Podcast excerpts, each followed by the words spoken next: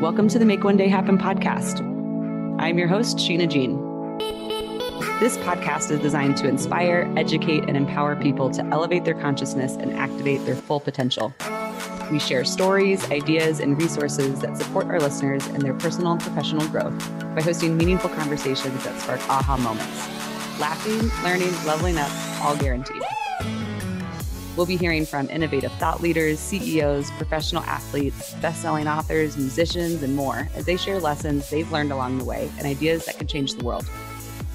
A great podcast doesn't happen without a great team, and we're proud to partner with Lost Range CBD and the Plug Agency to bring this show to life. So pull up a seat and let's get to it. All right. Welcome to the show today, you guys. This is the Make One Day Happen podcast. And today I am really excited about our guest, uh, Jermaine Fowler, AKA The Professor, is a podcast host and an extreme history buff. Uh, he's on a mission to uncover truth, wisdom, and share untold stories in humanity. So I found his podcast and Instagram uh, at the Humanity Archive to be wildly helpful in my journey of unlearning. His writing is tremendous, and you guys wait till you hear his voice. It's magical. He's a fellow lifelong learner, and I am so excited to welcome Jermaine to the show today. Welcome. Thank you. Thank you for having me today. I appreciate it. Thanks. Yeah, so excited that you're here. We already got into a few things. Um, we were talking about the unexamined life, which is no life to live. Don't do that. Examine Not shit, people. Examine it. Examine it. And then you just said something else too that was really interesting. But why don't we start with just, you know, introducing yourself, a little bit about your history and kind of how you've gotten to where you're at and give the listeners just a, a, a taste of who you are. Yeah, well, I'm Jermaine Fowler, the creator of the Humanity Archive podcast, which I say is something that I put together to tell the untold stories of history, the histories of marginalized people, the history of ordinary people who have done extraordinary things and those people that you probably didn't hear about in school, or if you did, they were more of a footnote, right? They were um, on the margins of history. So um, I created a website, a podcast to educate uh, the world, the public um, on these stories and to really dive into the humanities, right? I mean, now uh, we're focused so much on STEM education. I think you know the humanities have taken a back seat, and people are struggling to see the value in a humanities education. But I think that a humanities education is what we need to move forward uh, and, and democracy and connectedness. Um, we're talking about the arts, we're talking about philosophy, we're talking about history, and all these things that can kind of teach us and show us what it means to be human and find meaning in life. So, um, you know, that's my mission, uh, not only to tell the untold stories of history, but to also kind of uh, share in my love of and teaching of and learning of um, a deep education, lifelong learner, as you said, a scholarship, and um, just trying to see how I can use that to be better in the world, take action in the world, and connect with others in the world. I love it.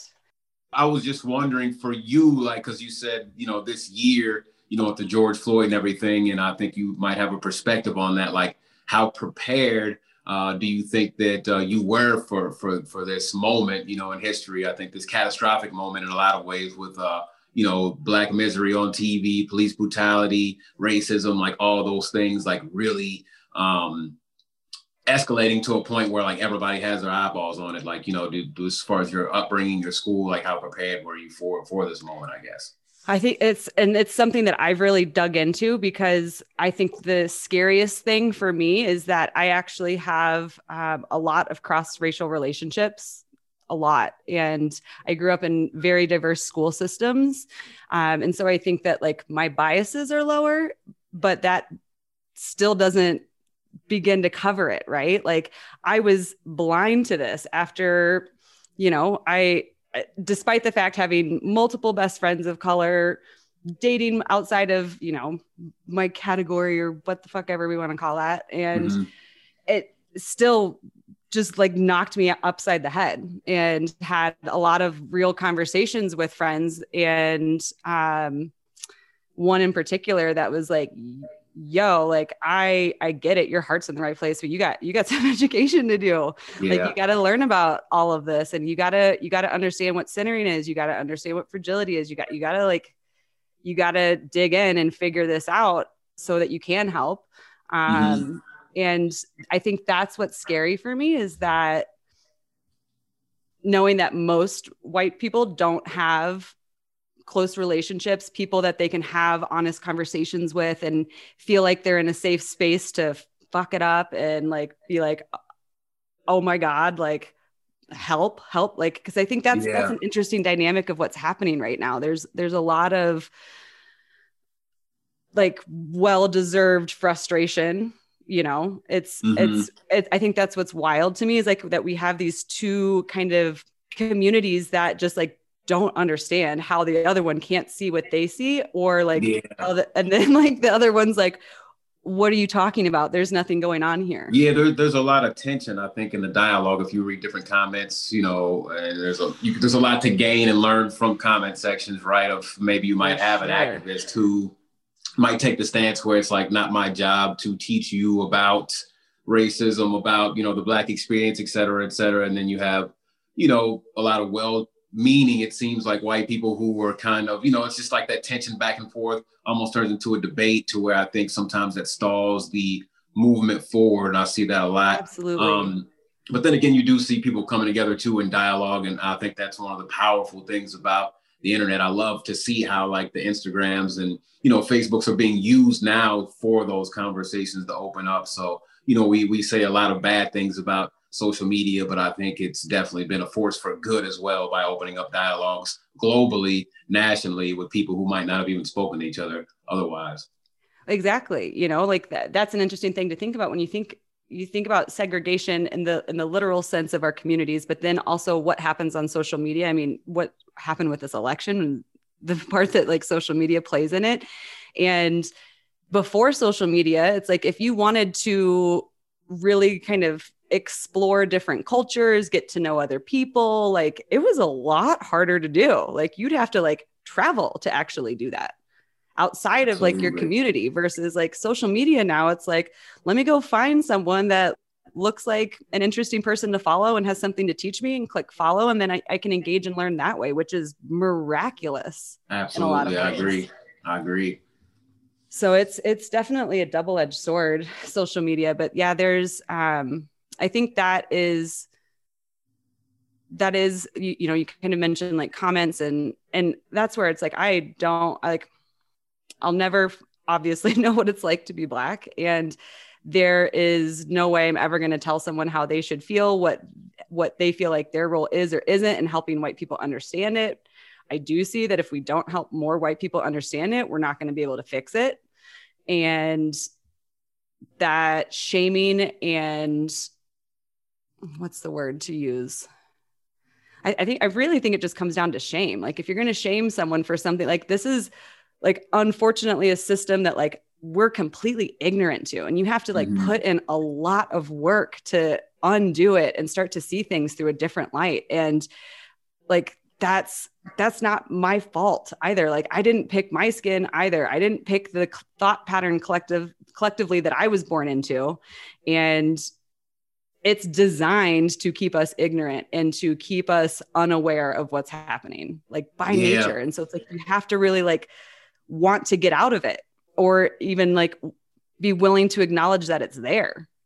I think uh, maybe some of the tension, you know, is definitely historic too, because you have, uh, you know, a history of like liberalism, right? Where, you know, you'll have a lot of white liberals, uh, you know, from the Kennedy era all the way forward who, uh, you know, may speak one thing, but then, you know, they're still having those benefits of, um, you know, white supremacy, whether advertently or inadvertently. So I think there's still kind of like you have in the black community where um, a lot of black people are leery about you know going to the doctor right? Because you have this history of um, you know medical racism you have this history of you know experimentation um, from henrietta lacks to the tuskegee experiment mm-hmm. things like that that are uh, kind of historical memory so i think that tension kind of lies there so i think again that's where the awakening kind of has to um, have a starting point in history to where you know if you know that history then you'll know why some uh, black people are a little more standoffish, a little more leery about letting kind of you know white people into the conversation. Uh, which I definitely get what you're saying about the shaming part of it, though, because I do see some of that too. It's like at some point we do have to move the dialogue past the shame, you know, because ultimately we're trying to move forward, you know, from these things. But then you also have that historical aspect too, where I think uh, causes some of that tension as well. So only by I, knowing that is the only way to get get past that, right? I cannot even.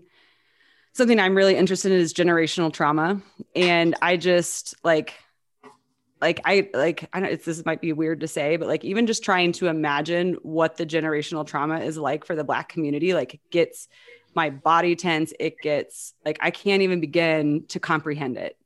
And I in, in that sense, like you guys are allowed to feel however you want, engage with us. Like I can't believe that like I uh, it just it's so hard to wrap my head around that I would never like if if someone doesn't want to take on having this conversation, I would never force them into it. I don't, you know, think whatever you need to, heal however you need to.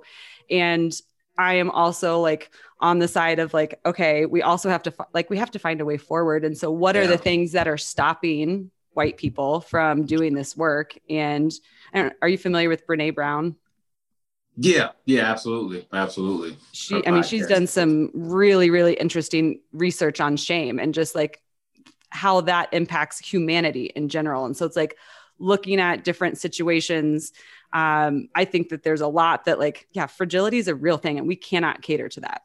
H- hard no on that. And like, if it, if, if tactics are used that are going to like push white people so far back that they just want to go back into their cave of ignorance, like that's not going to help either.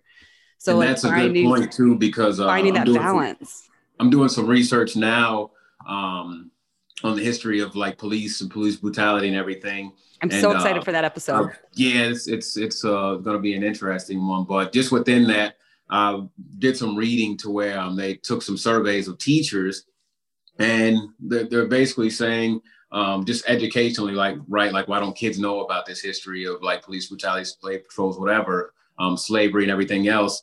And of course, you have the textbooks, which don't really know how to deal with it or aren't forthcoming and they hide and conceal certain facts of history or sugarcoat it, sanitize it, whitewash it, water it down. But then on the other end, the article said like even if, you know, the textbooks did put the real information out, there's that aspect of that fragility where teachers surveys are saying like they feel intimidated by this uh, this subject matter because of course 79% of teachers now are white, mostly female um, you know, and th- there's that fragility that you talked about to where it's like, okay, and some of them are quoted as saying, like, I don't know how that's going to make the white students feel if I bring up slavery, it's going to make them feel uncomfortable. So they don't know how to deal with that topic. And mm-hmm. I think you see that, um, you know, widespread, right? That fragility. And I think that ultimately, yeah, that is something that, um, that, that that's a non-negotiable, right? Because if, you know, people are that that causes fear, and then that fear stops the dialogue. And um, I, I know what you were saying about a lot of self work, right? One of my favorite quotes is from Socrates, and it says, The unexamined life is not worth living. Well, what does that mean? That means you have to interrogate your deepest assumptions, uh, interrogate your presuppositions, your beliefs that you were raised with, all those things, put them on the table. And, you know, we could talk about racism, putting that on the table. I mean, as a male, I, I wrestle with patriarchy every day, right? Um, you know, just that aspect of, you know, how have I treated women in the past? How have I, um, you know, what, what are my thoughts, you know, coming up, you know, in Western society, there's no way that, you know, any man can't be shot through with some of that. So we have to acknowledge these things, not deny them because ultimately what am I doing? I'm giving up some of that power, right? And I think that's what people are afraid of. People are afraid of giving up that white privilege or males are afraid of giving up that uh, patriarchal power or, you know, et cetera, et cetera. It's all kind of based in the same thing, right? So we all have to be willing to turn inward, question ourselves, question what we believe, our values, and then bring those out into a, a public dialogue, which I think we see a lot of happening, which is what we're doing right now. So um, that that's all where it begins. I'm glad to see that it's internal work now more so where the past, you know, you had the protest, the outward movements, but now it seems to be kind of more internal movements where people are like taking that inner work and then having dialogues in places like social media and podcasts, etc. Yep. There, um, a the unexamined life quote is my brother's favorite quote of all time. And like he he's he's in chiropractor school but huge history and philosophy buff. You guys would actually get along very well. Um, i just also want to say i'm terrible at history. Like i am not not great at it. It was never my favorite subject and 2020 has taught me how wildly important it is to go back and look and really start to understand where there's huge chunks missing. I the the post I think that really like hooked me into you was about and ties into this unexamined life that we were just talking about. Um, the one of braving the wilderness within. Mm-hmm. Oh my God, I love that line. Like your writing really is, you're such a great writer. Um, and that line just like shook me. It was at a time when I, like, my world was melting down. Um, freshly divorced, freshly moved to a new city, freshly done with a company that, you know, was the contract was done and like standing in the middle of a pandemic, like, fuck do I do with my life? I need to go within. I need to go put myself by myself, seclude myself, and just like really go within and really start to take a look at the programming thoughts that aren't serving me anymore, white supremacy, like all of these things, like start to like undo it and like get right. clear and like let go of things that are holding me back. And um, that, like, honestly, that quote was something that resonated with me just so much. I'll make sure and link that one in the the show notes because you have like a couple paragraphs that are just really be- beautifully written and, and captivated me and really drew me to you. So I'm I'm so glad to have you here today and to talk about some things about history and um yeah, just kind of explore like history's place now and and where we're going to go in the future and all of that good stuff. Yeah, I'm excited for this conversation. Um, in the quote you were referring to, I kind of alluded to the fact that people um, are have throughout history they've been uh, wanting to conquer nature, right? Kind of, you know, and you know, we have hiking, canoeing, we're trying to conquer mountains, trying to conquer rivers, uh, hunting, fishing, and all these things. The outer world being conquered, but people not uh, really having so much enthusiasm about going within and kind of conquering their inner, world, inner wilderness. Um, and what's funny about that, somebody in the comments said something to the effect of, uh, you're trying to ruin my love for for hiking and swimming and fishing. I, I think they kind of missed the point, right? It's just more like not so much an attack on that. It's just more of a hey, like you know, we should put as much emphasis on the inner than the outer, right? So that was the point for that. But Hey yo, popping in real quick to tell you about my latest obsession, LotusWei flower essences. Hear me out on this one. I have been using these daily since April, and holy cannoli, I'm loving them. We met at an event in Arizona, and they were like, Hey, are you interested in experiencing more clarity, focus, and peace? And I was like, uh, Hey, yeah, those are some of my favorite things that I help people find too, and I would always love more of that. So I've been using their elixir, their spray, and their oil. The elixir is my favorite. It's like a tincture that I put in my morning beverages and my water throughout the day. Then I also mist myself down with their spray and, of course, anoint myself with their oil in the afternoon.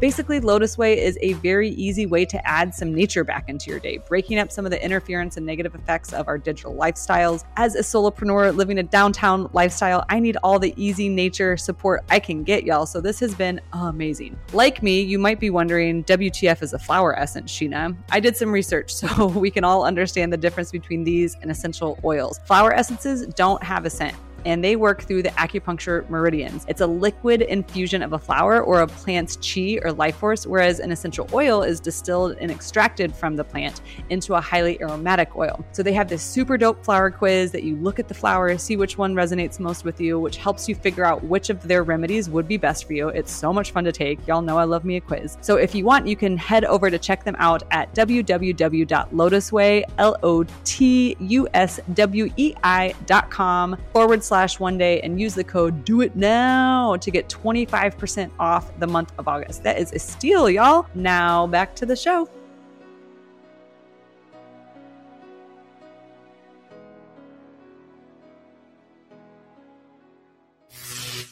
Absolutely and it's it's funny that you say that because another one of the podcast guests is um, the first North American woman to summit Everest from both sides. Another one is like captain of the men's whitewater rafting team, who's done.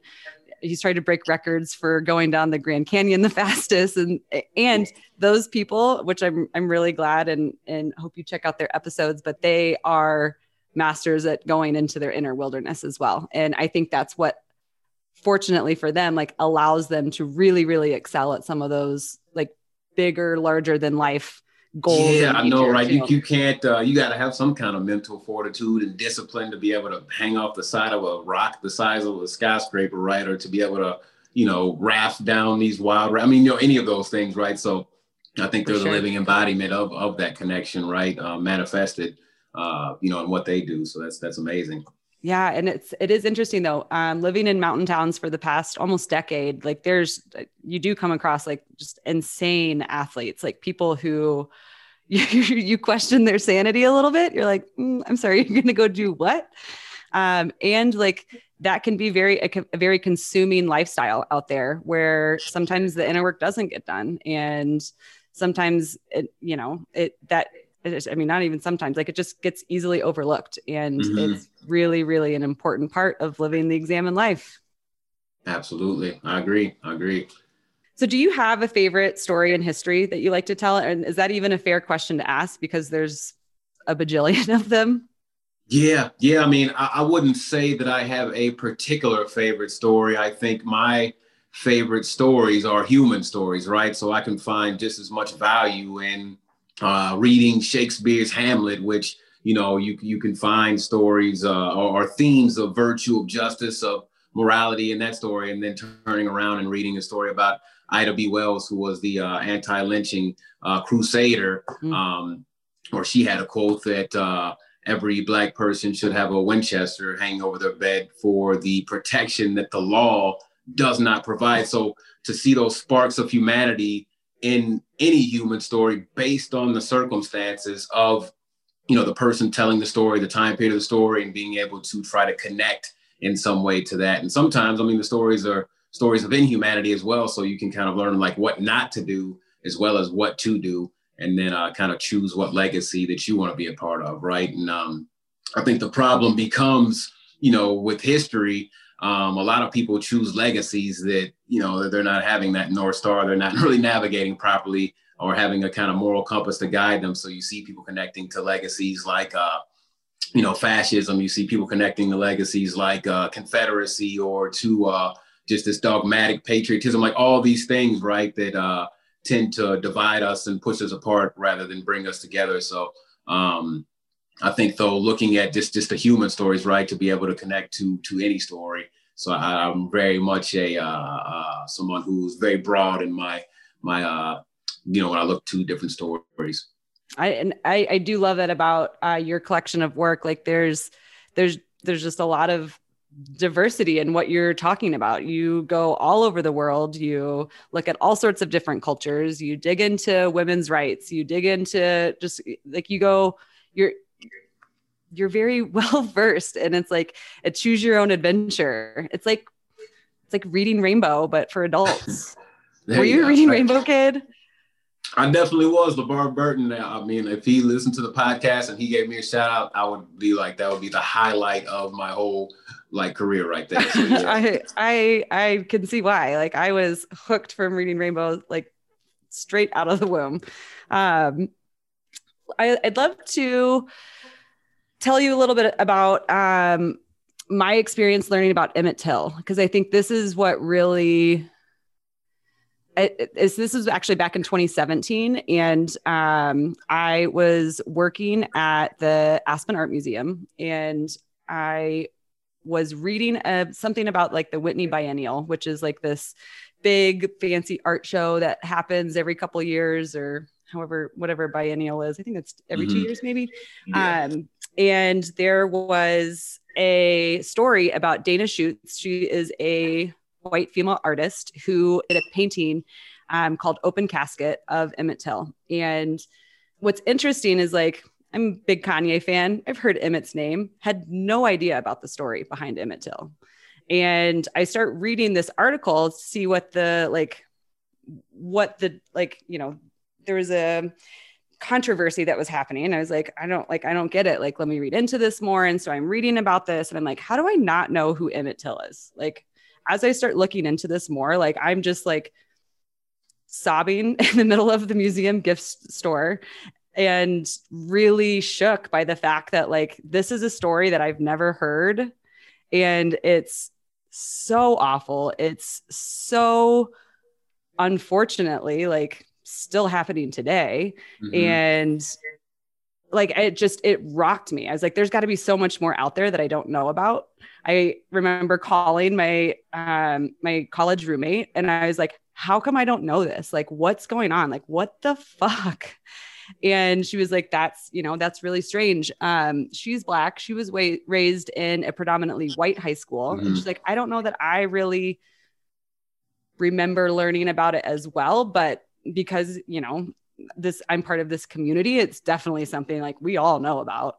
Yeah. And I'm like, that is just it was just earth shattering to me that some a story like this, like something that happened, like could be so blind to to one group of our nation and like so defining for another. Um, and just I think the other part of this is so the controversy that happened was that um, there were there there were people that were upset that a white woman portrayed Emmett in this in this portrait and that she didn't have the the place to be doing that that it, this wasn't her uh, like it wasn't on like on her to be able to do that. Um, and i struggle with understanding that because like in some regards like appropriation is a very real thing we've got to be really careful on on how we're telling stories and why we're telling stories um, and there's also like if it wasn't for this woman and her painting like when would I have learned? Like there's like it's opening the now, doors for um, conversations. I, I, I, need I need to look this up, but like she uh actually like painted herself as Emmett Till in the open casket, or how exactly was that portrayed? No, it's um if the link in the in the document is um should have the painting in it. It's called Open Casket and it's an abstract portrait of Emmett. And gotcha. and so I think like it it has I guess where I want to get into. Um, you talked about the desensitization our society experiences in your podcast episode on Ida B. Wells and how you almost gave up a few times due to the, the gruesome nature of all the lynchings that you were researching. And, and I think that 2020 has really brought to the forefront this like the black deaths as a spectacle. It's a fine line to walk to walk, right? Mm-hmm. Like it, we have to bring awareness to it, but yet we have to protect the privacy and the trauma that families and communities are going through with this. And so I guess I want to kind of open a conversation up about that and how do we really walk that line and learn about history so we can take responsibility and course correct. Yeah, yeah. I mean, when you talk about the uh, the de- desensitization um, and you talk about, um, you know, where we have this aspect where um, you have like this, this spectacle, you know, you have this stuff being filmed, right? Black Death being filmed. And, um, you know, you're sitting there watching it. I mean, what does that do? Well, I mean, if you're watching it over and over again, I think you begin to come become numb to it. Um, so it's more of a fact of like, how are you going to stay in tune with the humanity of that person who's suffering? Because you can look at um, pictures and videos of black suffering all day, right? I mean, you've got horrific lynching pictures. Uh, there's a website that I've looked at before. It's called Without Sanctuary, and it's got just like you know, it's a book also, and it's uh, got just pictures of, of, lynching scenes. You know, they used to send out mm. postcards um, of, of, lynching. You know, you just get a postcard and send it to your grandma uh, from a from a public lynching. I mean, there's um, that's probably the most oh terrible oh and, and just horrific like horror movie type of stuff right where um, you know, what, what went on not so long ago. But, um, you know, to look at that, you know, I think one has to connect to it in a, in a way that is going to spur action because ultimately it could just kind of become commonplace, which I think it has become commonplace because it's happened for centuries. Like, oh man, we have this uh, wash, rinse, and repeat cycle where it's like, wow, shock, you know, and, and you know, you have a little bit of empathy uh, for that humanity, but then you know it kind of dissipates real quick, and then you go about your daily life without the action. So if it doesn't spur action, then what are you really doing looking at it? You know, if, if it's you're not looking at it in order to do something about it or connect to it in a way that's going to fuel you in some action to try to help it, um, then what are you really doing? And I think um, it's important to note too, like doing something. What does that mean? Well, could mean doing the internal work. Um, it could be looking at examples, right? Like what have people done throughout history to right wrongs and fight against injustice? Well, they organized, they mobilized, they came together, they uh, you know, they they did things from picketing to uh, to writing to just whatever your thing is, right? Everybody's got something to bring to the table. I mean, if you're an artist, you can uh, bring that skill set to the table. If you're a speaker, speak. If you're a writer, write. If you're, you know, whatever it is. I mean, you brought up, you know, you're you're part of uh, communities who are outdoors, right? So I mean, they they have a voice. You know, they they may see disparities in their their lane. So, you know, wherever you're at, whatever you do, just like taking action within that space uh, in order to, to right those wrongs and actually not just look at these things and just kind of go back to your daily life, right?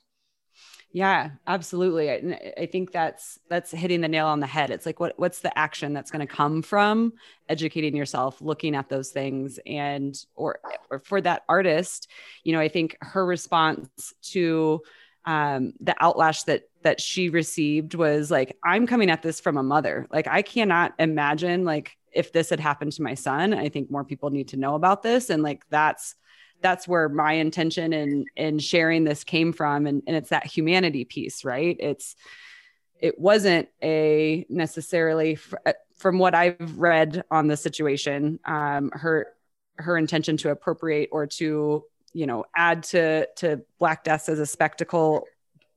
And that's still how it was taken by a lot of people. And so I think uh, that's kind of ties back to that conversation we were having earlier. It's like how how do we start to open up conversations and create safer space for us all to kind of meet in the middle to figure this thing out versus continuing to perpetuate collective thought patterns on both sides that keep us in the same place yeah i mean that's that's a tough one honestly because uh it's it's a give and take relationship, right? I think um, you know ultimately yeah, people have to see the intentions. I think like one one thing that bothers me that people always have this word allies, right? Like allies, but allies are are kind of more of like a war term, right? Like an ally could be your friend one minute, turn their back on you another minute. So I, I always like the word friends.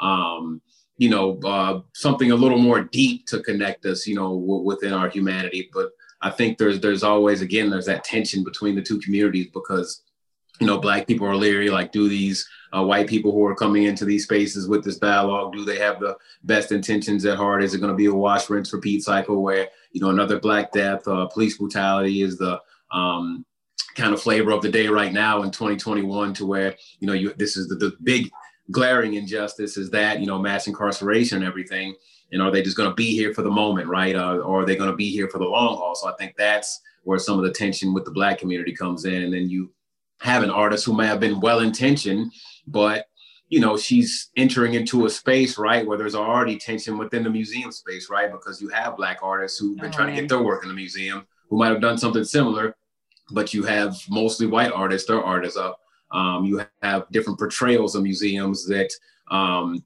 really show uh, uh, disparity, right? So I mean, there's all these things that you have to look at. So I think there are a lot of well-intentioned people, but unless you challenge the institution, um, you're not going to solve the problem either because there's a lot of well-intentioned police officers as well, but you still they're not going to change this whole institution of police brutality that's you know linked all the way back to, to the formation of police with corruption and slave patrols and everything else, right? So um, it's not only the individual, but it's the institution that we have to look at, and the person has to see how they are um, coming into that institution as well with their work or, or themselves. And you know, it's got to start within, but it's also a bigger thing too.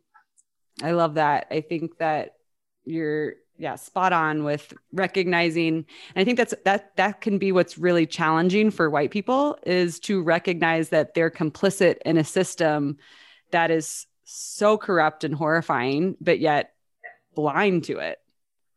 Like that is it's like a it's a it's a scary thing to to realize that like um everything that you've been taught is kind of a lie or a half truth or like a manipulation to keep this system in place like that's that's scary to wake up to to be honest yeah people people i think people act like they got it figured out but i mean none of us really have it all the way figured out because i mean no. you have people from one extreme they're like just burn it all down right just just burn it down but i mean what what do you really mean by that you know and then you have people who are more in the middle who are more about reform, but then you say, you know, reform doesn't work. And we're talking institutions at this mm-hmm. point, you know, as far as like whether it be um, the medical institution, the art institution, the educational institution, governmental, you know, whatever that may be. So um, I think that part of it it's not quite figured out because I mean, even democracy, this is a very fragile social experiment, right? I mean, in history, mostly been kings, queens, pharaohs, czars, you know, uh, barons, uh, and things like that. So we're all just like like winging it in in this moment in history,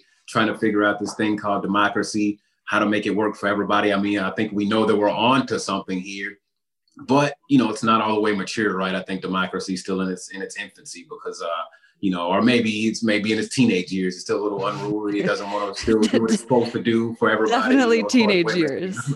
Black people and everything else, you know, uh, uh, and and so that's kind of where we're at. People just trying to figure it out. What exactly do we do to make these changes? I mean, I think the the good thing is though that people realize that we're in a moment now the changes need to happen. It's just like how do we come together to push you know those changes forward and figure out what those changes are going to be. Yeah, yeah, you're you're right. Um, there was, I don't know if you saw a segment with um, Eddie. I don't know how to say his last name, Glade or Gloud. Um, yeah, I've, I've just recently came uh, across some of his work. Bay, amazing scholar, and uh, you know, he's been on on I think getting a lot more attention as far as like in the media and everything too. Yeah, he had a, a quote that I just like really hit me hit me in the good way, um, in the sense of just like that explains it so well. But he describes the US as a country who is unique in our sins by a refusal to acknowledge them.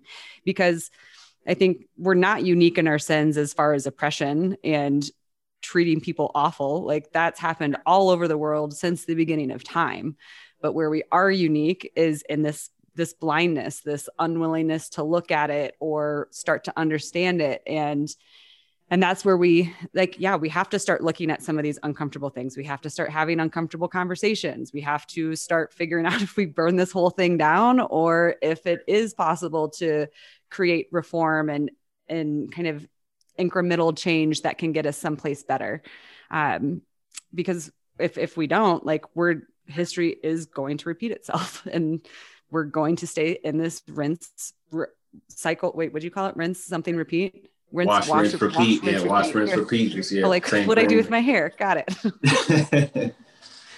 um, yeah, yeah, I think so. he, he, makes a good point there. He makes a good point as far as um, the inability to acknowledge, um, you know, past wrongs because when you talk about rec- reconciliation, right? I mean, one of the first um, steps is acknowledgement. You have to um, find yourself in the truth of what you did um, and acknowledgement, you know, that's the first step in moving forward. So, you know, if we have these wrongs that have been done over, you know, hundreds of years, and then here we are still unable to acknowledge, that's why it's so frustrating because like, wow, we could have been like so much further by now, right? I mean, here we are, you know, in our generation, we're still at the point of acknowledgement because people, again, what legacy are you going to choose to be a part of? I mean, there's these are people out here choosing to be a part of their father's legacy, even though, for lack of a better word, it's bullshit, right? You know, uh, some of the things that their father or grandfather believed. Um, you know, so so they're choosing to be a part of that legacy as opposed to being a part of a different legacy. And when we talk about, um, you know, white people, like people, it seems to me like more white people um, on the one end, especially when you go to like the alt right and the the right wing. I mean, people are still like idolizing Hitler um, as opposed to more uh, connecting with the legacy of like John Brown or Dorothy Day or Anne Braden. I mean, Black people don't have a monopoly on morality or um, or on uh, truth or on justice. So I mean, there's a lot of you know white people throughout history as well who have uh, you know great legacies that you could connect to as opposed to like some of these more atrocious figures. Um, same mm-hmm. thing with like gangsterism, right? I mean, um, you know, I remember growing up and people would like idolize gangsters like Al Capone and um, you know different figures like that and you know that that's your choice to connect to these atrocious legacies kind of legacies trying to get over get by you know uh, capitalism get mine forget you uh, out for money like that kind of thing so again like what mm legacy are you choosing to connect to so again i'm choosing to tell those stories of people who stood for things greater grander than themselves who uh, stood for justice who tried to push democracy forward um, and and you know connect us all i love it and it's it's it's being exposed to those different stories, to those different types of legacies that exist out there that people can choose something different than what they might just be unconsciously falling into for sure. I um I did not uh, have you. I did not have this in the question, so this one's coming coming out of the side. I've been watching Lovecraft Country. Have you seen this show? I have heard of it, and I've like heard all the buzz surrounding it, and but I have not watched it though. Oh man, Jermaine, I think you'd really like it. Um, what I think that they've done so well. It, I mean, there's so many things that the actors, like it's cast really, really well. The storyline is amazing. Um, just from like a entertainment factor too. Like it's, I kind of like it's like a Stranger Things vibe mm-hmm. meets, mm-hmm. um, but it's like set in the 1950s and 60s, maybe 40s, somewhere right there, and like eh, like pioneer like they're pioneering in Chicago. This this mm-hmm. group of the the main cast of characters, um, and there's so many little things that I've been able to learn that were totally like not on my radar um, that weren't taught in school. Like I had to go Google what a sundown town was. I was like, how right. do I not know this? Like this seems like a pretty basic thing to know, but like I didn't know. And there's a whole episode where they get stuck in a sundown town and like what mm-hmm. that experience would have been like. And um, there's there's a, a point where they break into a museum and you hear a tour guide like walking by in the background saying something along the lines and I, i'm laughing now but i was again it was one of those horrifying moments where i like it clicked that like this is the thing that they tell you to think this way but it's like a tour guide saying these are some of the artifacts that the um you know the brave soldiers brought back after having a nice interaction with the native people and you're like mm-hmm not true. That's not true. There was not there was not a peaceful situation. They stole these things and right. they are putting them on display for us to think that like our our people were these nice humans that went and saved the other ones. It's like oh my god. And it just it really starts to help poke holes at everything and and provide a deeper context from his from a historical lens that has been um, really, really valuable. I'm obsessed with the show. I'm kind of taking it slow so it doesn't end. I still have the yeah. last episode to watch. I was like, I don't want it to be done yet. Um, but that I think, you know, and, and uh, where I'm going with this is I think how do we start telling stories in a, in a new and a different, interesting way, right? Like, how do we work this more into entertainment and Hollywood if we need to, because that's where we can meet people at.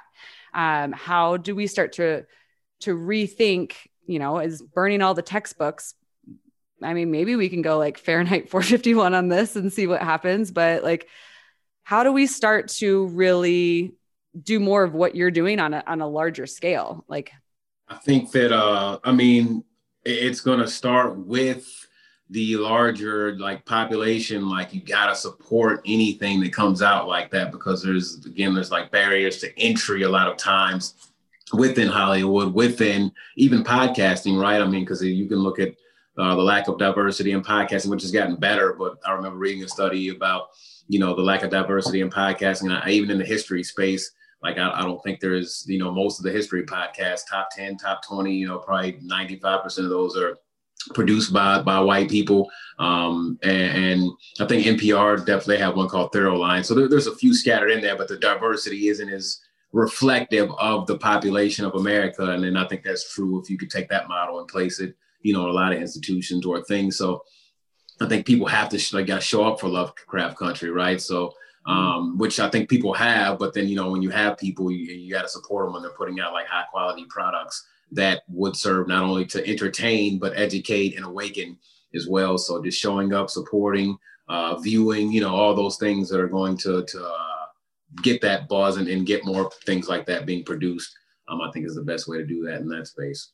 And things like yours produced you know? I think that's that's something you do really well is you make it entertaining. Like for someone who has always been like i don't i don't want to deal with history like yeah. oh okay i actually want to listen to this. This guy's this guy's great to listen to.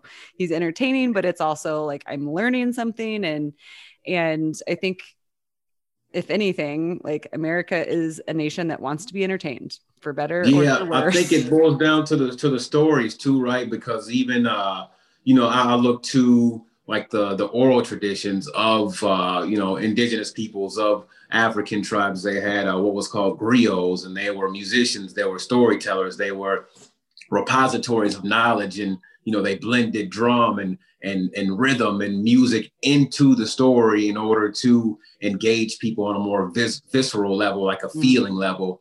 Mm-hmm. I think the, you know the way that education has been packaged, you know, in, in, our Western thought process is more of the intellectual, more of the rational, more of the, you know, algebraic type of thinking, right? To where, and that's applied to history because people have um, tried to kind of make history a science, so to speak. That's where you get the dates and the events and the this fact and that fact.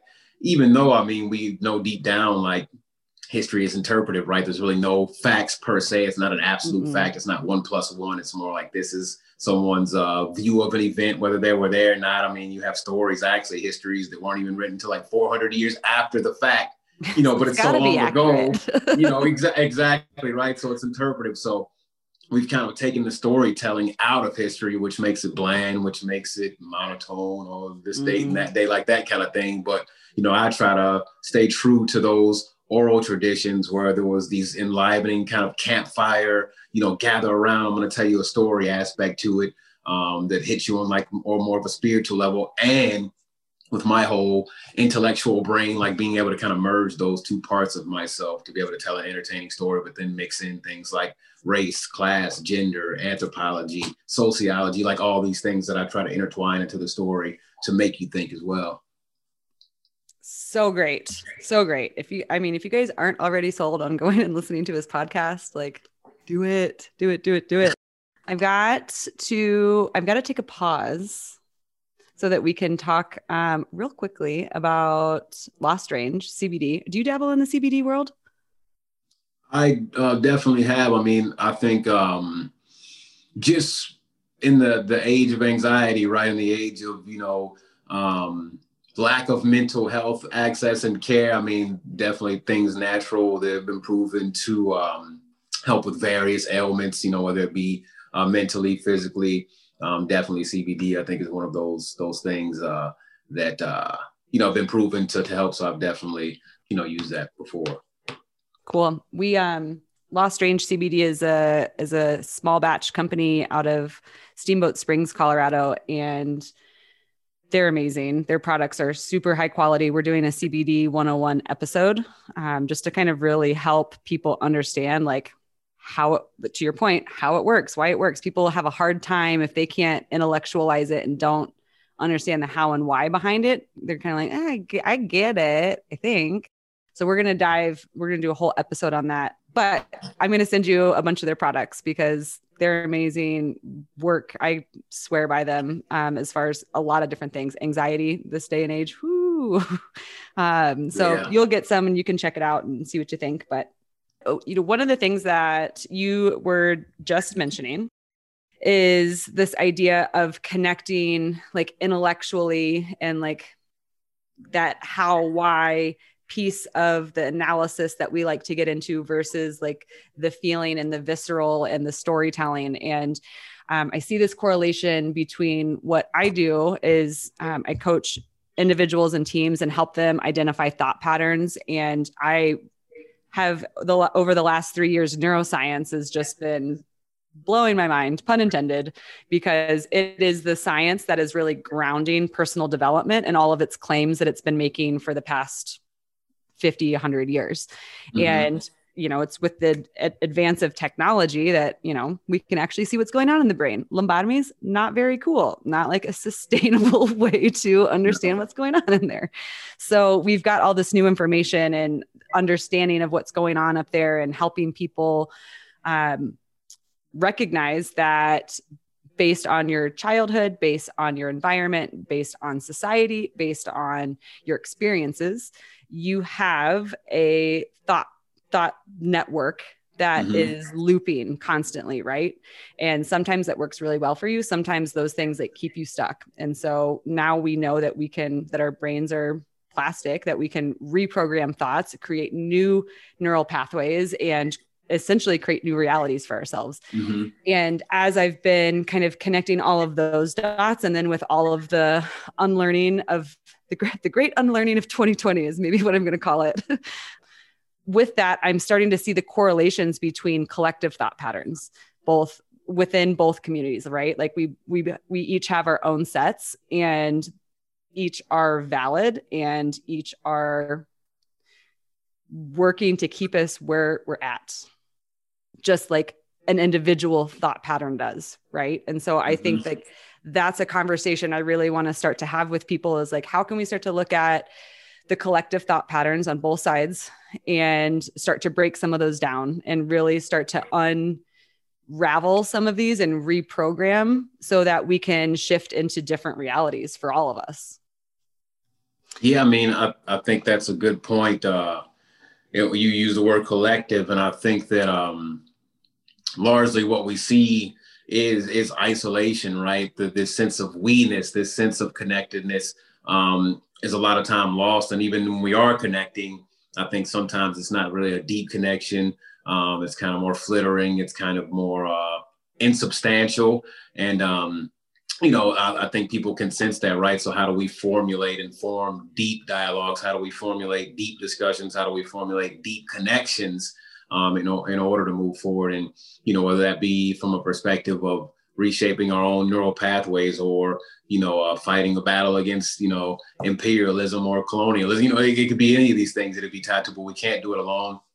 We have to do it together and we have to connect, right? So, I think there's a lot to be said about uh, connectedness and togetherness and we-ness and all these things that that we have to do uh, to be able to come together and make change, whether within ourselves or society.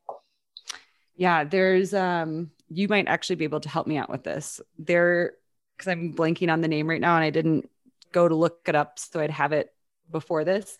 Um, I read about a like a letter or this like really famous slave master from like the French Polynesia area. Do you know what I'm talking about? If- Um, he, was they it? apparently they, they apparently brought him over in like the 1700s at some point because um, Americans were having trouble. Was it the Willie Lynch uh, letter yes, the Willie Lynch to? letter. Yes, the Yeah. Willie Lynch letter. Uh, And there, there's some, there's some controversy around the um, validity of that, uh, but that circulated around like in the black community for for a long time, and it's basically um, something that you know if you want to be able to control your slaves for 400 more years beyond this point then this is how you do it and you know it's got things like atrocities like you know beat the father in front of the kid and you know all these things that are going to make these imprints and as you said like these neurological connections yes. um, that are going to keep that trauma circulating. But I think there's value in that, whether it's real or fake, because some of that, I mean, you know, these these things you can read about through real sources. I mean, these things did happen. So whether somebody kind of pieced them together into some letter or not, I think that uh, there's definitely some validity and, and truth to you know that historical trauma that is uh, talked about in that letter and kind of how to perpetuate it. You know, slave master to slave master as it's uh, shown in the letter. Willie Lynch letter. Yeah, that's yeah and that's and that's what i find interesting about it because i th- i think like the controversy almost validates it more for me hmm right? Because if this is a letter about how to control your slaves of course white people would be like no no no that didn't happen. That's bullshit.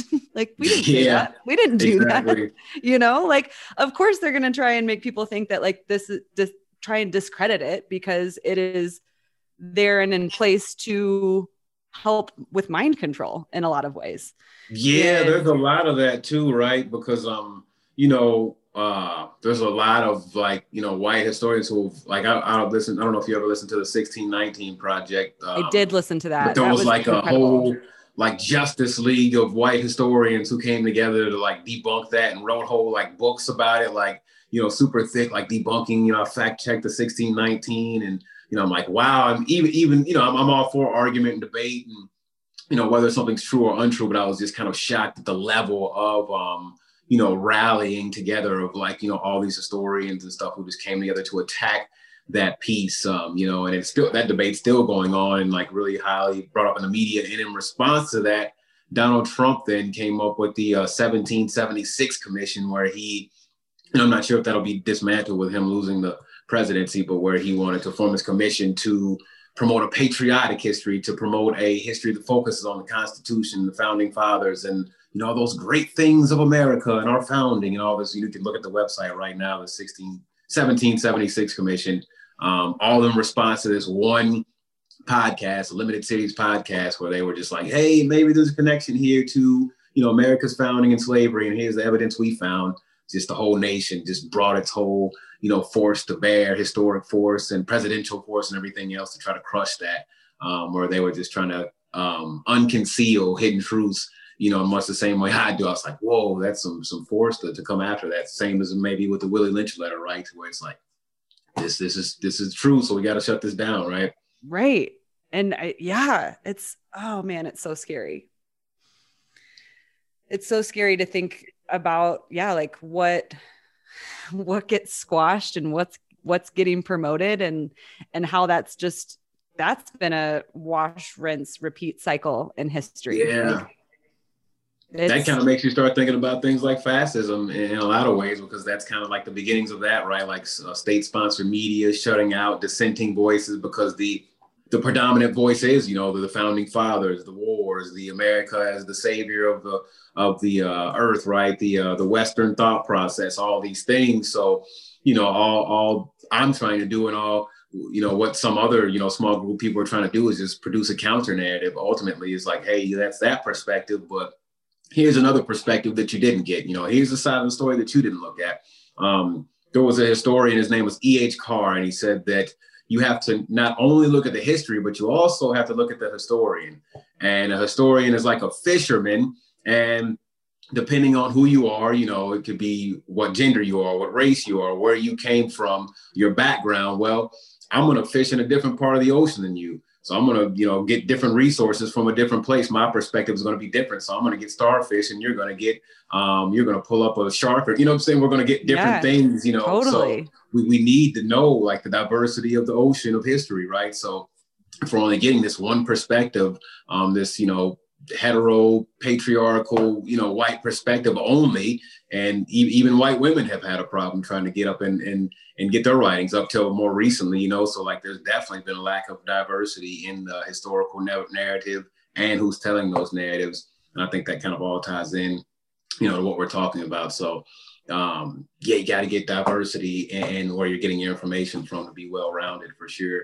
100% so if you could if you could blow up the education system and how it pertains to history, like what would you do? Like let's pretend like you can do anything you want and we could actually like put it into place. What would that look like to you? Um, I think it would it would look very diverse, right? I mean, you rebuild it with the people and um you know, I would want the uh I would just want it to be reflective of the people who are learning, right? The ones teaching reflective of the ones learning. So be uh, you know, more, more diversity in, in, educators and teachers, more diversity in stories. Um, you know, and, and I think just that that word just keeps on coming up, right? Just a uh, more more diversity in what we're getting, because again, uh, I think what we're getting more now is is heritage over history. What we're getting now is something that is going to keep people tied into the status quo um, to where you know if you go against the grain you're going to kind of be punished. If you uh, try to think outside the box you know that's that's dissuaded. Um, you get away from that a little bit in college but even even there a lot of things are very prescriptive as far as that teaching as well. But um, you know I, I would rebuild it from the ground up with diversity not only with the people but with the uh, material um, and really um, tie in critical thinking, right, and real life skills and different things like that to give a real deeper sense to education. Yep. Um, I uh, attended this like little intimate concert, backyard concert of like 12 people over the summer. Uh, and the musician there, I mean, it was, it was honestly really incredible. Wes Watkins was his name. This is in Denver and um, a predominantly white audience. He was black and he came in with just some of a the most incredible music. He was really eclectic, one man show. And he was straight out of the gate. He was like, "This is going to be uncomfortable," and everyone's looking around. It's like, "Oh, it's supposed to be like a little summer sounds concert. What's happening here?" And um, he wove James Baldwin in throughout his entire set in this like really magical way, and it created this conversation that he was having with the audience through his music that I just I had never heard anything like it before and it was just so well done and um, really really incredible how he did it and he had this idea. He was like i think i want to like redo the schoolhouse rock cartoons. It's like mm-hmm. yes love that. Like what if we start to do like different fun things like that? Like taking things that probably had something to do i don't know that schoolhouse rock i can't really remember schoolhouse rock that much but like you know how do we start creating cartoons for kids like that do we yeah. Uh, you know what sort of focus do we put on education that's like forward thinking and also inclusive of history from that acknowledgement standpoint and like the we don't want to go back here or celebrating and elevating other figures and other stories like hey let's look at this legacy instead and see what this one has to offer yeah, absolutely. I think that's amazing to uh, be able to reimagine, you know, these stories uh, and interpret them differently, which is going to in turn engage new audiences. You know, uh, which you know, I, I salute that uh, guy because you know you thought you were just going for a rock concert, and here he is weaving oh, in James Baldwin and waking everybody up. It. You know, he mean, cr- so. he absolutely crushed it. It was so incredible. It it was. I I really salute him too. I'll I'll we'll link him in the show notes for you guys. Absolutely. Yeah, that's that. I mean, I think you, you've hit it on on the head on that though. I mean, we, we do have to reimagine, you know, how we tell the stories to keep them fresh, uh, to keep uh, people engaged. And then I think there's where the work begins, you know, because you gotta you gotta hook people in some way, right? You kind of um you, you people aren't gonna, you know, the, people are distracted. Um, so you got to be able to hook them in through that entertaining aspects of the stories, which we spoke about earlier, right? Totally. We entertain us. We're American and, human, I guess. yeah, human. I mean, we just love stories, but I think that's that's not a bad thing, right? I just think it's you know it's got to be balanced though, because you know sometimes we get too wrapped up in the entertainment, then we miss the enlightenment, right? So, um, you know, I think we do have a culture, kind of Disneyland, a lot of times where we only want entertainment, we only want fun and we only want uh, you know the gold and the glitter and the, the rides and the popcorn and all that. But there's always kind of like that underside right? That that that dark side as well that we have to deal with whether whether it's within ourselves or society. So as long as i think it's balanced because again like you got that entertaining aspect of the concert. And then like you said he wove that in so you got the full uh, perspective of humanity. You got to experience your the fullness of your own humanity. You know, the good and, and the bad and everything else, and you know how James Baldwin does with his beautiful prose. Uh, he could be talking about some of the ugliest realities, but the writing is just so beautiful, right? Unbelievable, like, yeah. Hits every part of your soul, and then have a musician talented up there doing that. You know, I wish I could have been there. You should have got that on video for us. That would have been. Oh man, great. it was it was one of those things. It was so intimate and it was so powerful. Um, I thought about pulling it out to video, but like it also just didn't feel yeah like I just yeah. wanted to be be present with it, you know. Absolutely, absolutely. And, um, I he was yeah he's he's really really incredible. I'll definitely send you his info afterwards so you can hopefully find some. I, I hope he's still continuing to do it because it was a weird. It was like kind of like awkward corona time obviously and it's like do we do things like this do we not it was socially distanced and you know, limited to the number of people for what Colorado was supposed to do and t- very kosher in that regard. Um, and it was a new thing that he was trying because this was this was probably this was in June, so it would have would have been like mid late mid June that this happened, or actually maybe it was August it was August. Um, so he'd been kind of thinking about this like new approach to his his music and his artistry, and and she was like, "I've never done this before. It's gonna get uncomfortable. Let's go." it was just, it was great. Sometimes you just gotta like dive into that pool of uncomfortability and yeah. start swimming and see what happens. Absolutely. Um, I just had an idea based on your your theme park thing that you just like the popcorn and the glitter and the rides and everything. Because one of the things I think is, you know, the monuments, right? Like, what do we do with these monuments of these terrible people that are causing a lot of tension in the nation right now? And there's, there is that, that line of like, if we take them down, what do we do with them? Do they do they go away? Do they do we pretend like it didn't happen? Like i think that there's there's value in having them so that we can educate to to it but like putting them on a literal pedestal is not the answer. What if we create a theme park that has all of these things in it that are like telling the stories and like in entertaining and engaging in like a whole new way well, if it was a theme park, then it would have to be called like Horrorland, though, right? It For sure. You know I mean? For but, sure. Um, oh yeah, like I think there, there's uncomfortable land, or I, you know. I don't think you should get rid of them, you know, because they're they they they exist, you know, and they they were brought forth, and I think that there's a remembrance there that that needs to happen. But um, you can look up. Um, you know, you have like suburbs that were built right, um, especially in the South, and some of the centerpieces of these suburbs, like you could see like magazine article cutouts from like the 1920s, 30s, whatever, you know, where white people would buy homes. And one of the selling points of this suburb was a statue of like Robert E. Lee or something like in the middle of the suburb. Wow. So that's the history, the legacy, excuse me, of a lot of these statues uh, in Louisville, where I'm at.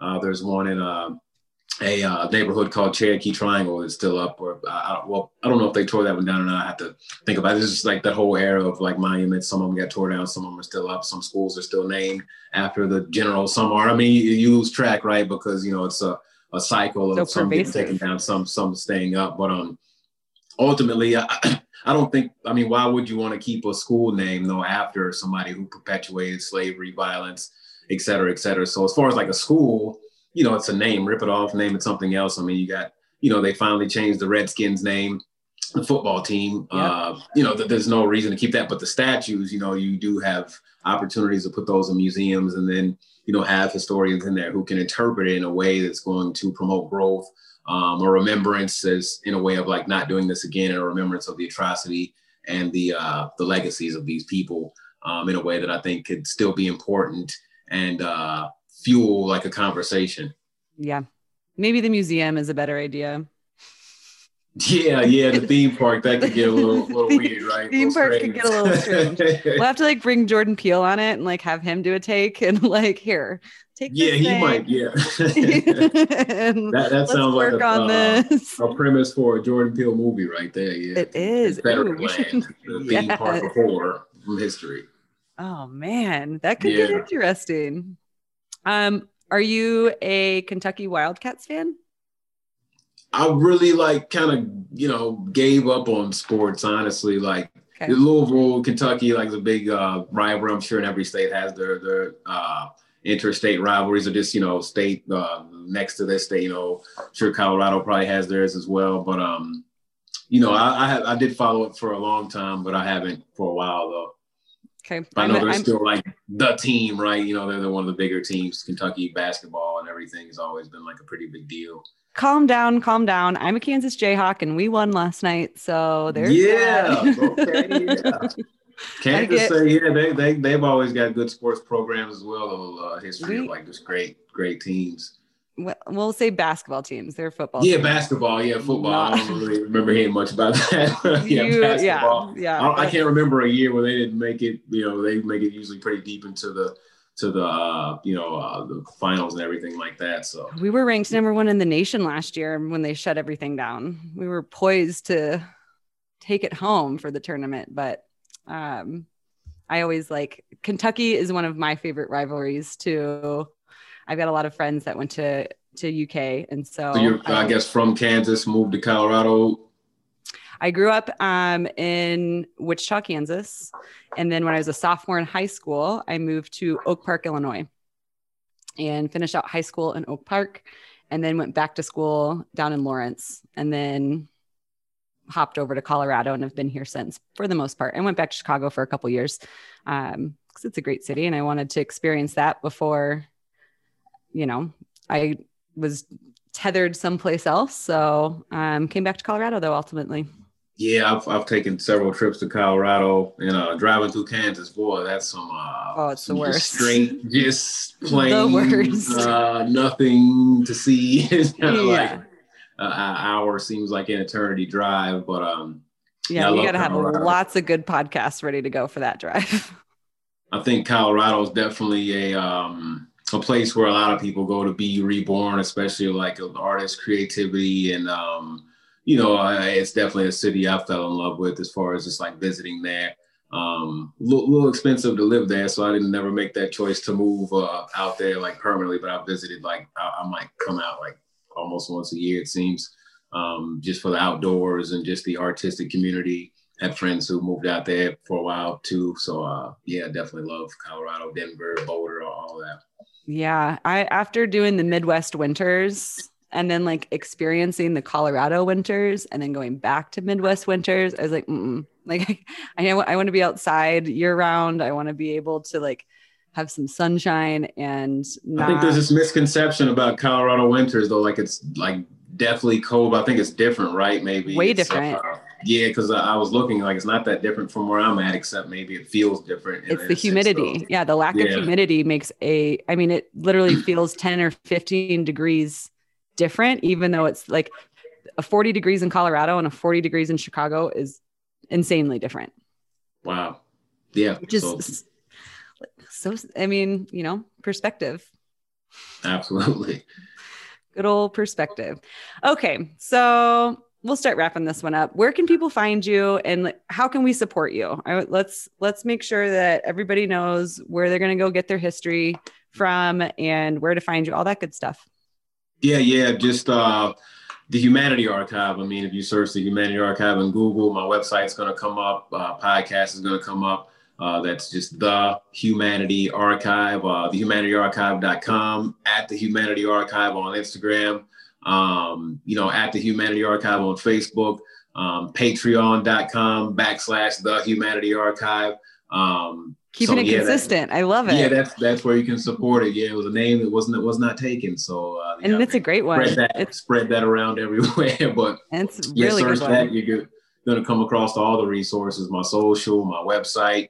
I've got a blog where I'm, I'm writing articles. I'm producing podcasts. Um, you know, trying to be as active as I can on social. So um, yeah, support uh, Real History. I'm a one man show. I don't have like some team. I'm doing everything from producing the podcast to uh, researching for it to uh, creating graphics to engaging with the public. So you know, I'm just trying to grow it and get it in more ears. I definitely think that everyone out there will find great value in it, be entertained and enlightened at the same time.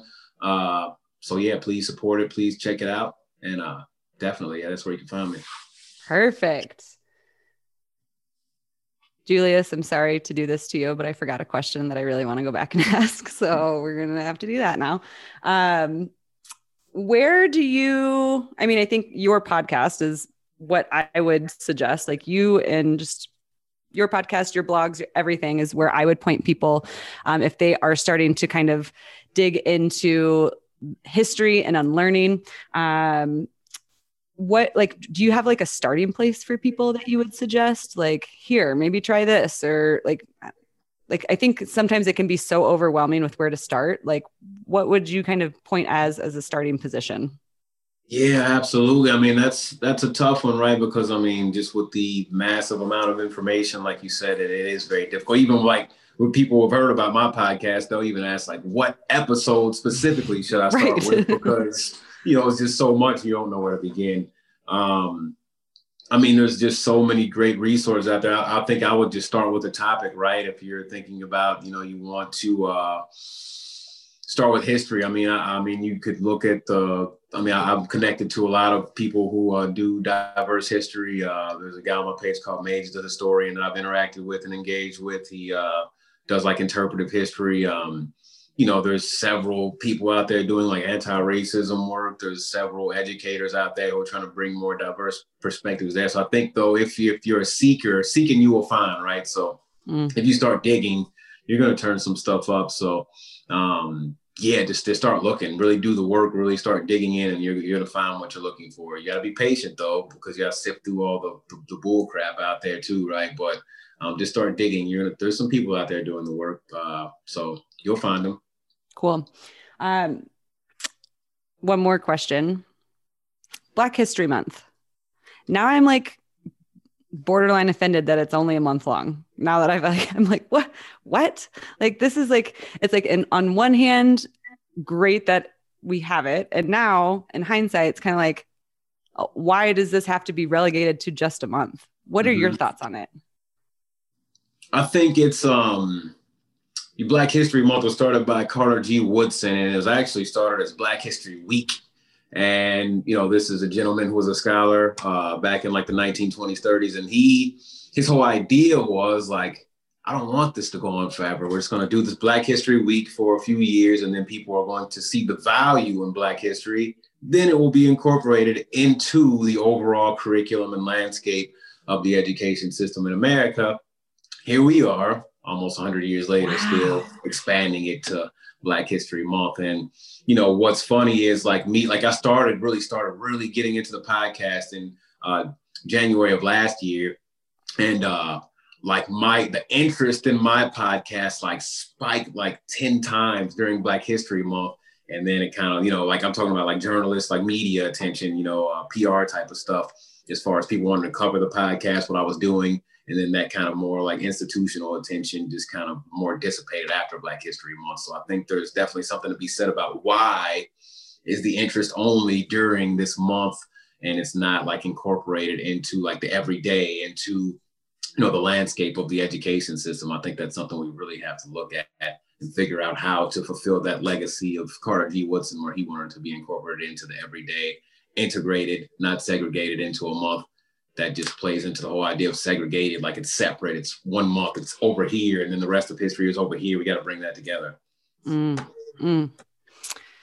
So I've got to ask a, a, another vulnerable, awkward question after this. So we could drop this during Black History Month, this episode, and does that perpetuate or does that help support and give you more visibility, knowing that that spike will probably come for you again next February?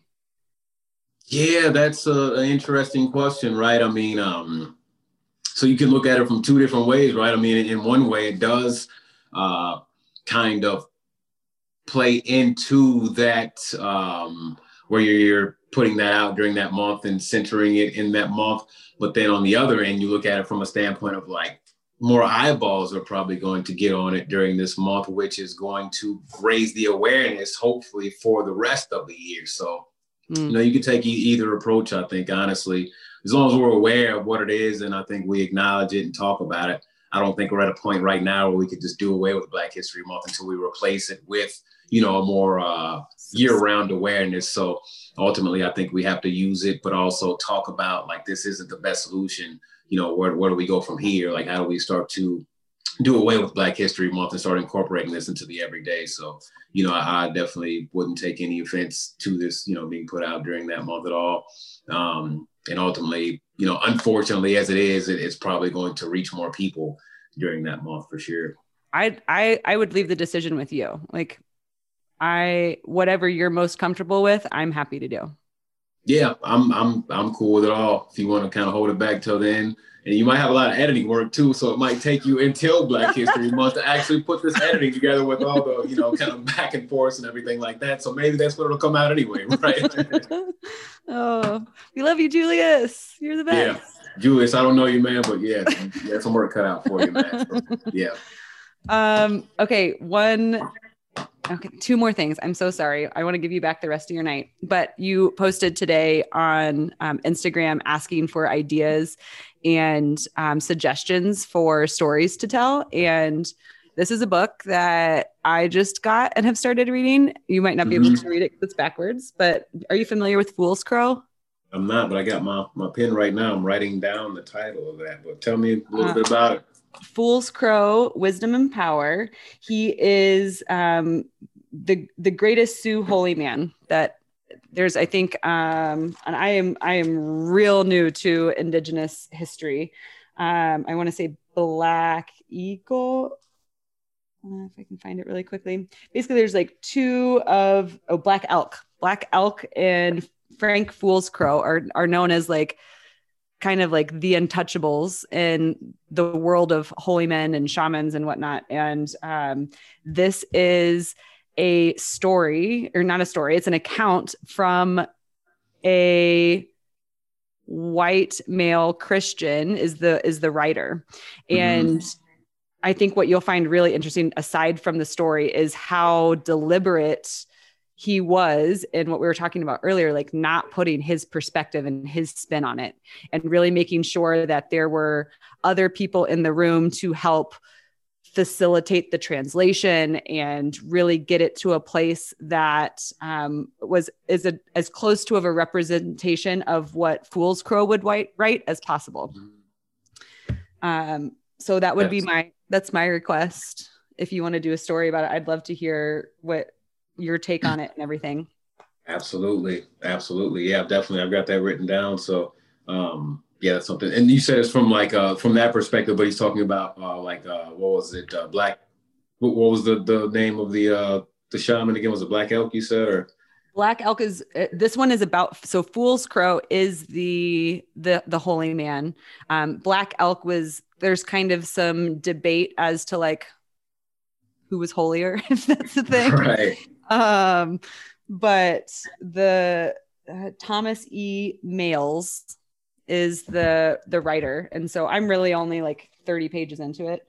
Yeah um, there's a lot of un, un i mean i guess i would call it gold right? The gold mines of history like native american history maybe even more so than black history is like so much unmined story so many unmined stories. I mean besides like the trail of tears and pocahontas and sacagawea and you know you probably name like maybe 10 i mean if you ask somebody like how many native uh, native american figures from history can you name. Can you can you uh, hold up, you know, both hands? Like, is it gonna go beyond your your two your two hand your ten fingers? I, guarantee, you know, people probably couldn't name ten. No, um, and then and, and then to think could, about how much they even, yeah, and there's oh yeah, there's like so many genocide, stories. Like like we think the Holocaust is bad. and it is. I'm not trying to say that the Holocaust was not a very horrible thing. But as I'm starting to realize that, like, there were a lot more people that were slaughtered in yeah and on our own land that yeah like, i think the tragedy is we back, don't talk about it we don't talk about it like the holocaust right so it yeah goes back not, to that same thing we're like count the other but like why aren't we talking about this like the holocaust again like what's going on we don't call it a holocaust you know? no we don't call it a genocide we don't yeah. yeah it's like it's that refusal to acknowledge our sins there you go full circle full circle oh. Oh, okay. So the final question I ask everybody, I have a gratitude practice. Um, every night as I fall asleep, I think of three things that I am really grateful for. And I won't make you do three, but I would like to hear one thing that you're really grateful for from the last day. I'll give you a 24 hour window to pick between. Uh, just grateful for, I mean, I would say grateful for family, right? Family support. Um, you know, just having a uh, a foundation of people who care about me, whose love kind of propels me, um, even on the days where you know it gets rough. You know, you have people who love you, so so that kind of pushes you forward. So uh, just a love of family, and, and that's definitely something I'm forever grateful for. Um, because where are we without without love and without that that kind of push, right? For sure. I'm very grateful for you. I'm very grateful for you saying yes to this and having this conversation. This conversation will be at the top of my gratitude list tonight. And just thank you so much for your time and your thoughts and your insights and your ideas and the work that you're doing in this world. It's so important. And really looking forward to sharing this with as many people as I possibly can. Yeah, definitely. Uh, and whenever you, like I said, I'm, I'm fully on board if you want to wait to put it out. Um, just let me know when you do, and I'll definitely, uh, you know, share it either, you know, to my stories or on my social as well. That way, you know, I could bring some more attention to this conversation too. So, um, Thank definitely you. looking forward to engaging with you. You know, just you know throughout. So, uh, you know, yeah, definitely, I'm, I'm glad to have network with you and um, gain a friendship with you. So, um, let's stay in touch. For sure. Yeah, please. I might pick your brain at some point about Patreon and how, like, just yeah I'll I'll reach out about that at some other time, but I'm just kind of exploring a couple different platforms and ways to monetize and also like make things accessible and just kind of all of the different things that are out there. And I haven't explored it too much, but um, I'm gonna, yeah. I'm gonna, I'm gonna join a, yours. I didn't tough, realize that that was the thing that you were doing.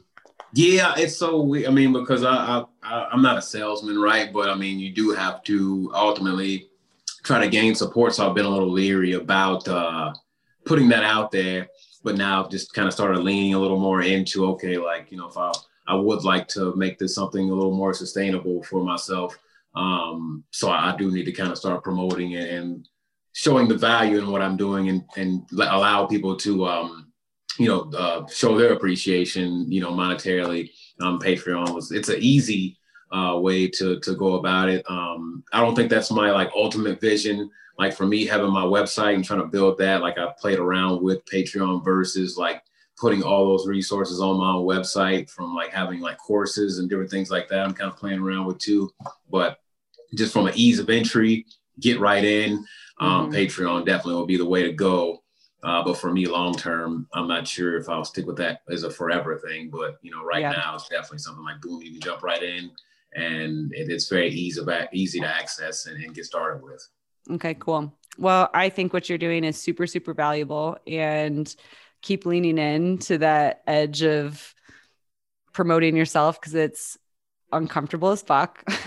but but what you're doing is so important and it's really good work. Like your writing, your storytelling, your and it, it all matters so much. So um, if there's anything I can ever do to continue to support and champion you, just holler. Let me know. Uh, thank you so much. I appreciate it. And uh, yeah. yeah, we'll talk soon. Okay. Thanks for having me on. All right. Thanks, Jermaine. All right. Bye. And that's a wrap. We want to hear from you guys. So tag at Make One Day Happen on Instagram and share your biggest aha moment or one thing you can take from this episode and put into action today. If you're ready to go to the next level, I'm currently taking on new one on one coaching and team development clients. Head over to www.makeonedayhappen.com to learn more and book a free breakthrough session with me. Your word of mouth is wildly appreciated in helping us share these conversations with the world. I get so many of my podcasts I listen to from my friends' recommendations. So if anything resonated with you today, send it to someone else who you think would like it too. I know that every podcast out there asks you to subscribe and leave a review, and that's because it really helps us get these shows out there. So please go hit that subscribe button, leave us a review. Every other week, we'll pick our favorite review and hook that person up with three full size Lost Range products and a Make One Day Happen goal setting kit. A big thank you to Lost Range. Remember to head over to www.lostrangecbd.com and use code Make One Day Happen for free prezzies, and we'll give 10% of your purchase to Last Prisoner Project. We know you've got a lot of choices when it comes to picking a podcast out there to listen to, so we're so grateful you chose us. Until next time, y'all, peace. Thank you for listening to this episode. If you or your company are looking to jump into the podcast world, now is the time. The Plug Agency is here to connect you to the full power of podcasting. You just record and leave the rest to us. The people are listening and want to hear from you. Theplug-agency.com. That's theplug-agency.com. Click the link in the episode description for an exclusive offer. This is Sarah Hubbard, host of You and Me Kid, a podcast about starting and raising a family on your own. We just launched season two, and I'm speaking with single moms, those still considering, and experts in relevant fields to give you a real sense of what the day to day experience of solo parenting looks and feels like. Plus, this season, I've partnered with California Cryobank, the number one sperm bank in the US. So wherever you are in the process, this podcast provides some support humor, and helpful information. Listen to You and Me Kid wherever you get your podcasts.